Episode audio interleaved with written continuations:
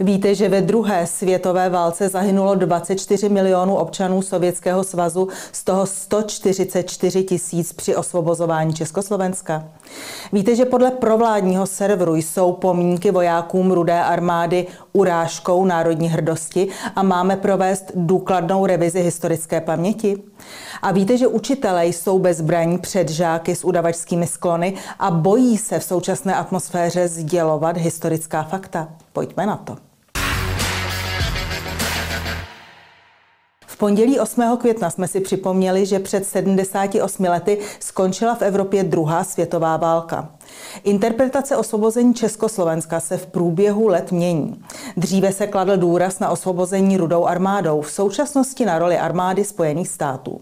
Proto jsme položili divákům anketní otázku, jaký je jejich pohled na osvobození Československa a na jeho současnou interpretaci. Z odpovědí tisíců diváků jasně vyplynulo, že by se měl připomínat podíl Sovětského svazu na porážce Německa ve druhé světové válce i na našem osvobození. A obávají se překrucování dějin. Nedivím se.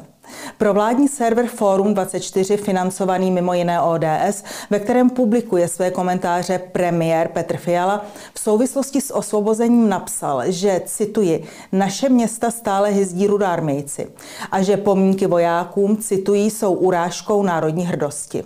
Pod dojmem brutální ruské invaze na Ukrajinu máme podle Fialova zpřáteleného serveru, cituji, provést důkladnou revizi historické paměti a celý blud o našem osvobození definitivně zavrhnout. Konec citátu.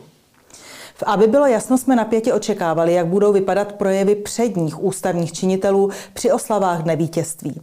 Tedy při oslavách 78. výročí poražení německého nacismu v Evropě. Nechme ale nejprve promluvit čísla. Podle Vojenského muzea Spojených států zahynulo ve druhé světové válce nejvíce občanů i vojáků Sovětského svazu. Celkem 24 milionů. Američanů zahynulo na 420 tisíc. Na jednoho mrtvého Američana tedy připadá 57 mrtvých Sovětů. Upozorňujeme, že při osvobozování Československa padlo 116 amerických vojáků, přes 33 tisíc rumunských vojáků a na 144 tisíc sovětských vojáků. V České republice i na Slovensku je na 50 pohřebišť vojáků Rudé armády, ve kterých jsou pohřbeny desetitisíce jejich vojáků. Ale nyní zpět k proslovům prezidenta republiky a dalších politiků, které v den vítězství zazněly. Projevy ovládly fráze a zdůrazňování nutnosti podpory Ukrajině s častým připomínáním, že Ukrajinci bojují i za nás. Musíme myslet i na ty lidi, kteří bojují, o to více musíme myslet na ty lidi, kteří bojují na Ukrajině za svoji vlast, za svoji nezávislost, za svoje právo rozhodovat o svém osudu, protože oni do značné míry, a to není fráze, oni bojují i za nás. Slova jako Sovětský svaz nebo Rudá armáda nebo počty válkou zmařených lidských životů se z projevů ústavních činitelů naprosto vytratily. Prezident republiky Petr Pavel jen připomněl, že, cituji, generace tehdejších sovětských vojáků nenese zodpovědnost za to, čím je dnešní Rusko. A zdůraznil, že na osvobozování Československa se podílel první, druhý a čtvrtý ukrajinský sbor. Zároveň odsoudil šiřitele ruské propagandy.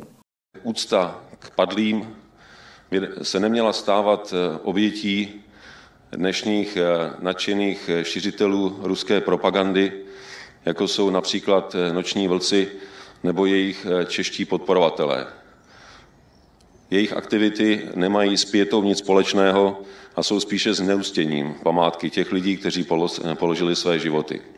Připomínáme, že Noční vlci jsou motorkářský klub založený v době Sovětského svazu v roce 1989. V České republice od roku 2015 v květnových dnech kladli Noční vlci věnce k pomínkům padlých sovětských vojáků.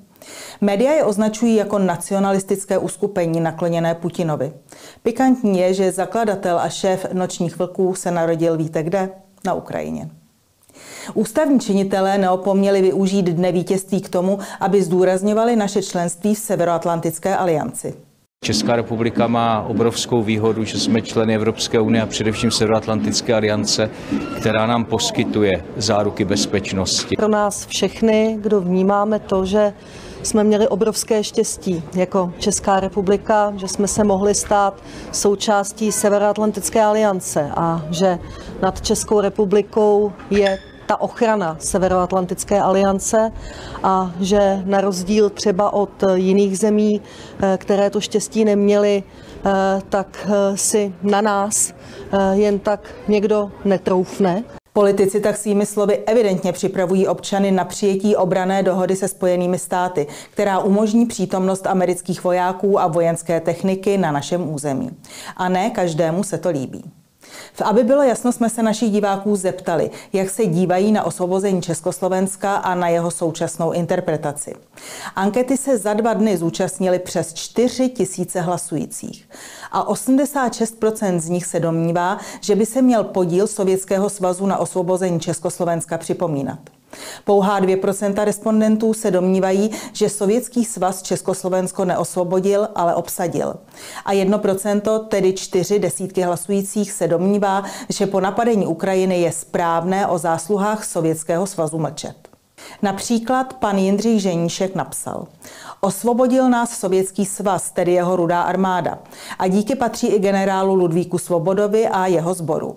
Vojáci USA pouze došli do Plzně zachránit jednotky Wehrmachtu a SS před zajetím rudou armádou. Další divák se podělil o osobní zkušenost. Co chcete po generaci dnešních mladých, když 24-letý neví, čím je známý Dachau? Pan Klem zdůraznil, že překrucování dějin mají na svědomí jak školy, tak hlavně rodiče. K tomu však paní Filipy doplňuje, že učitelé mají strach. Vzpomeňme na trestně stíhanou učitelku za názor. Podstatu problému vzdělávání o našich dějinách vystihla paní Olga Horvátová, která podotkla, že největší odpovědnost mají politici. Ti mají možnost ovlivnit obsah učebních osnov a tak dále. Dnes jsou učitelé v celku bezbraní proti mládeži s udavačskými sklony. Takže pokud je politicky pokřivená náplň výuky, zodpovědní jsou ti, kteří je pro učitele vytvářejí. Je to hnus. Paní Helena Riciová uvedla, je to hamba, že se neříká pravda o osvobození, kolik životů položila pro nás rudá armáda. Účastníci ankety si také všímají průběhu letošních oslav v Praze na Vítkově. Například paní Jitka Davítková napsala, sledovali jste Vítkov? Jako by se báli vypustit z úst rudá armáda, jenom zmiňovali Sověti. Nechápu, to je přece historie. A divák s pseudonymem Enolka napsal, historii lze měnit, ale nelze ji změnit. Je měněná, není změněná. Můžeme ji měnit kvůli zvrácené ideologii, politice, měnit ji v knihách, měnit ji ve výkladu studentům, či o ní hovořit takto v televizi. Ale nikdy ji nedokážete změnit, protože se tak již odehrála a vždy ji někdo zase vynese na světlo. Je to jako pravda, vždy se objeví.